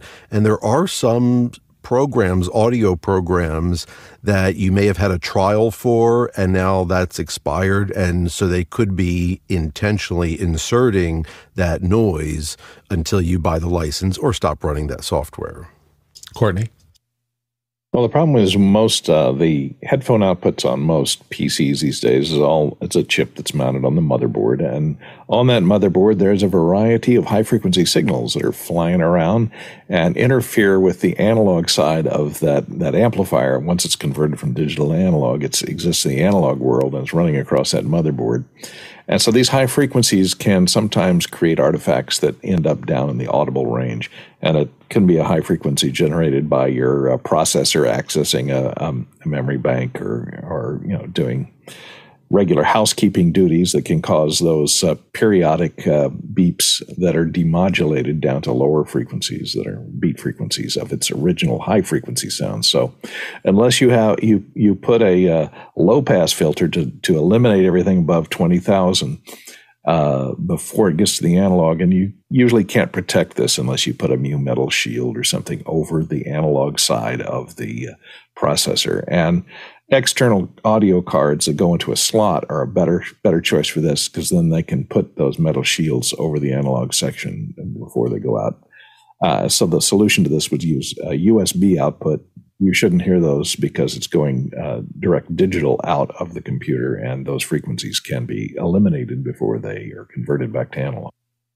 Hopefully that helped to John. Next question. From Douglas Carmichael asking, how do you use SMART or similar tools to set up a PA? Marty Adius. Well, what SMART is a measurement system that is time-based. It is based on the fast Fourier transform, FFT, and it's very similar to what I showed earlier, Roomy QWizard, except that it is a higher-end product. It is a purchased product, and there are different levels. It can cost, $600 to purchase.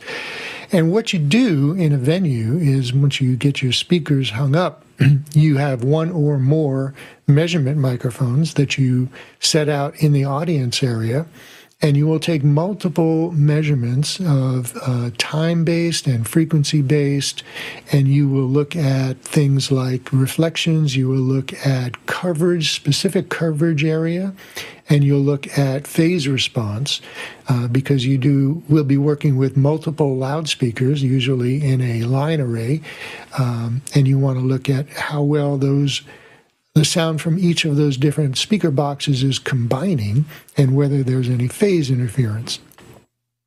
And you want to make sure that the front row is being covered, the back row is being covered, and every place in between. And these are the tools that you can use to get measurements and displays that will show you exactly what your sound system is doing and help you to determine how to improve it. There you go. Douglas, hope that helped. Next question.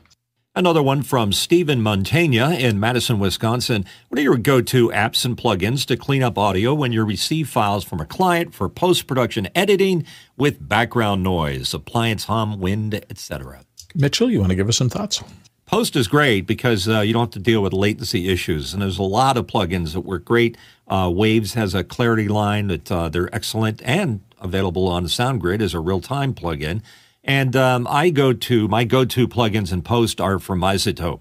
They've got a ton of different things available for you.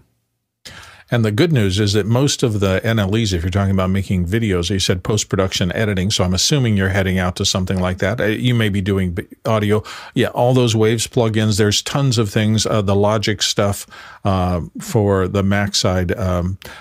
Post-production gives you a variety of very good tools, and people are making new ones all the time. It's really the plug-in wonderland out there continues to grow, and everything from declicking to breath control, popped P, suppression, a lot of those things that are common problems that you need to fix in Post. Appliance hummer, good example, 60 cycle hum, the low frequency of wind.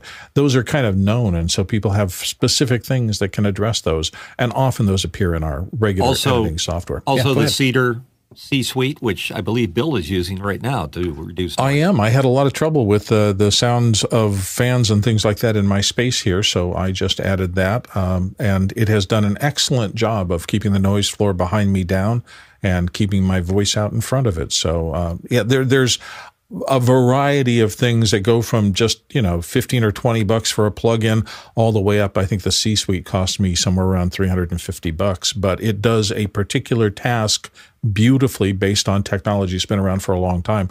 And if you have the problem, I never suggest going out and buying something to solve a problem you think you might have, because we talk about it here on the air. You should really listen to what's going on and see that you actually have the problem, and then you address that problem. This should always be bespoke solutions, not just because everybody says that they've got too, you know, an air conditioner always makes noise. Some of them don't make much noise, and some of them make a lot of noise. And so you're going to tune your solution to what your actual environmental circumstances are. Seems to me always the best way to do things. Let's go to the next question. Dave Tropman in Edmonton, Canada.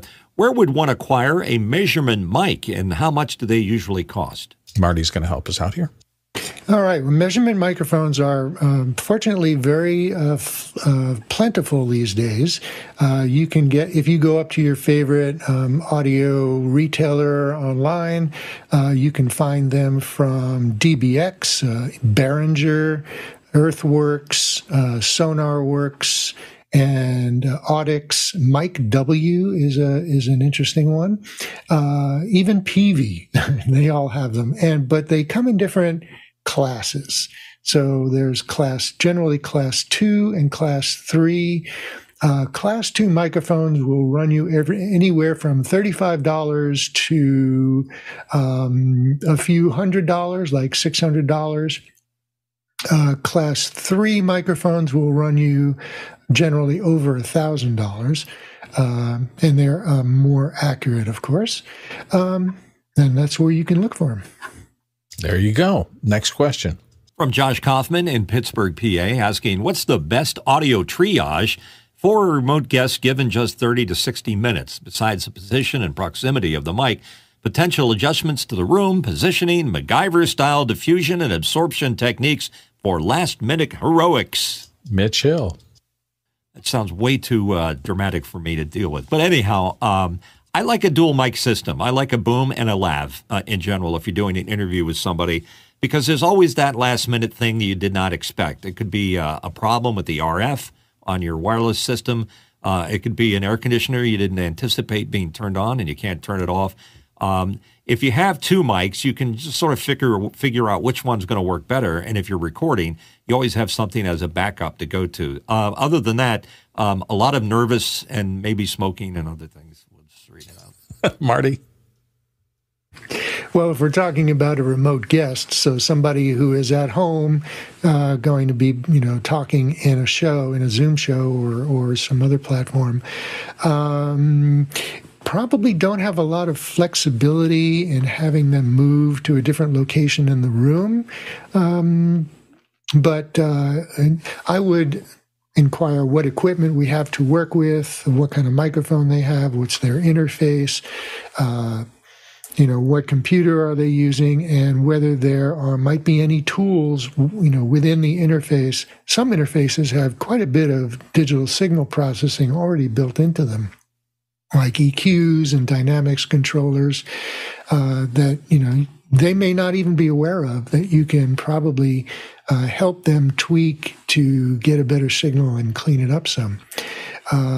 Of course, you know, we talk a lot about clutter behind us, diffusing sound so we don't get those kinds of reflections, working out of a corner instead of between two walls, getting the microphone closer, variety of things that you can do. 30 to 60 minutes is not a lot of time to work with, because, you know, if you really wanted to move them around, that, you know, would take a lot longer because there's lots more than microphones to go with them. Courtney, real quick. Yeah, the thing you start with is move the microphone closer, because the signal to noise ratio is based on the distance you are from that microphone. And if you have to keep the microphone clear of the shot, then you want to maybe adjust your shot so that you can get the microphone a little closer. You might want to put it underneath as opposed to overhead. Or if they have a lav, you might want to move the lav up so it's just below the chin line so that the chin isn't interfering with the path of the sound from their mouth to the microphone. And if they have time, to hang a blanket or something to reduce the acoustics, and make sure that they turn off their phones, turn off anything that's making noise in the room. If there's a mini fridge or something that they can unplug it, anything, and windows, close the windows so that they're not making, you're not hearing noise from the outside like the garbage crew that we usually hear on my microphone on Fridays. So those are simple things. Yeah, there's a good basic list. Next question. Douglas Carmichael asking, in an article about the Red Hot Chili Peppers' Unlimited Love Tour, front-of-house engineer Toby Francis said his Yamaha PM5000 analog console has, quote, much faster transients, unquote, than digital consoles. What specific positive sonic impact would that create? Mitchell? Here's the thing. Analog is great because it's been around for so long. Digital's coming on, and most people think that the newer is better. A lot of audio engineers would argue that their favorite analog processor or EQ or classic tube amplifier or whatever it might be has a certain character to it. And we go by character for the most part in the audio world. So, for example, I just bought it. I bought a Neve 8801 channel processor for my U87. It's an analog device based on the 8 Series Neve console designed by Rupert Neve, and it has a very specific sound. So I prefer that. I think in this case, Mr. Francis is enjoying his PM5000 because he's very used to it, loves the EQ or whatever, and it just has a certain sound that he's going for. Courtney, real quick. Well, faster audio transients means you get more harmonics in the signal, and it gives you a richer sound. So maybe that's what he's talking about. So the high frequencies have sharper edges on them. They generate more harmonics, lower harmonics, and it can give you a fuller sound. You know, I'm go back to the food analogy. You know, you can go into a fine restaurant and their meatloaf can be fabulous, but you can still go, yeah, but it's not like my grandma's. And you're right, it's not. And you have a taste profile that you're trying to recapture from something that is emotionally resonant to you. And the new thing doesn't taste like the old thing. And the new equipment doesn't sound exactly like the old stuff. And people love that and want to go back and capture it. But that doesn't mean that either of them can't do the job beautifully. That's my 2 cents on it. Next question. Next question coming in from Paul Wallace in Austin, Texas, asking for a friend because I hear things okay, but what is the sweet spot for hearing aids these days? Price and performance. Ooh, that's a big one. Jeff Cohen, real quick. I love that he first clarified it's not for him. He doesn't need it. It's just, you know, asking for a friend. But I love this category. Leo Laporte's been talking about this for a long time, the convergence of smarter and smarter earbuds, you know, like AirPods and then so on. Because of all the functionality they keep getting. And the FDA has actually been dealing with this issue, and just a few months ago, November of last year, formally adopted the new law, I guess it is, which is that companies are allowed to market basically over-the-counter hearing aids, anything deemed a hearing aid, without having to go to an audiologist. So it's dramatically decreasing the price of how much hearing aids are going to be. And the functionality of some of these things are amazing with companion apps on your phone. They can model the acoustics of your ear. They can model the room and tune it every bit as good almost as an audiologist. So Bose, I'll just say one of them real quick. There's one, the audio is done by Bose. It's called the Lexi B2, and the fact that they're combined with they're also just earbuds, so you can, you know, be sitting there and listening to music or this show while you're in a meeting, and you know, hey, these are my hearing aids, so I love it. By the time I need them, I can't wait to get some of these. Okay, Thank you all on the audio panel today for doing a fabulous job of helping everybody go through this. We've got about 2 minutes left, and I got to do the credits and that in here. Team opportunities. Don't forget, if you're interested in being a panelist, think you're ready, join the panel. Office Hour Show production team is there for you, so give us a shot. You might enjoy this. If you want to volunteer for the NAB production team, that happens April 17th, 18th, and 19th. You can sign up in the daily email going out there. The after-hour schedule today, Square TV's Application Lab. Let's see what else is happening. The Canva and Keynote Lab later today. That's Wednesday at 1:30. Conversations with Tony Mobley's pre-show is tonight. The Isadora Lab with L. Wilson Spiro tomorrow at 10 a.m. We've got the panelists and potential panelist meeting at 11 a.m. that day as well. There are other things coming up. We want to say a special thanks to everybody who's been here on the panel. Oh, don't forget, tomorrow our own Guy Cochran, who's in the panel today, is going to be doing the One Button Studio. It's going to be a fabulous look at what's happening in that space. I was in the midst of thanking all the people who were on the panelists. We couldn't do this show without you. I also want to say thank you to the people in the back end who quietly sit there and make this show possible every day. Remember, when the credit rolls at the end of this, these are the people who are bringing this show to you every day, and we appreciate all their hard work on the back end. And finally, and not to be mistaken, all of those of you who are watching the show, who submitted all the questions that made this possible today, none of this would be at all possible without you. That said, it's time to roll the credits. Thank you for watching, and we'll see you tomorrow.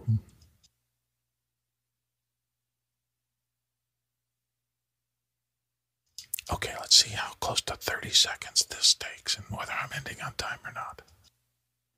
Banana Smith, 304 million bananas. What's the sound of 304 million bananas? Oh, you're right. I didn't do the Tulloch traversal. 33,691 miles. We virtually traveled today. Gotta stretch and keep it going. That's 33,000.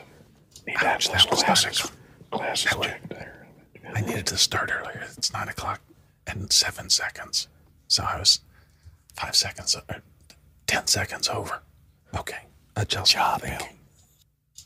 Thanks, everybody.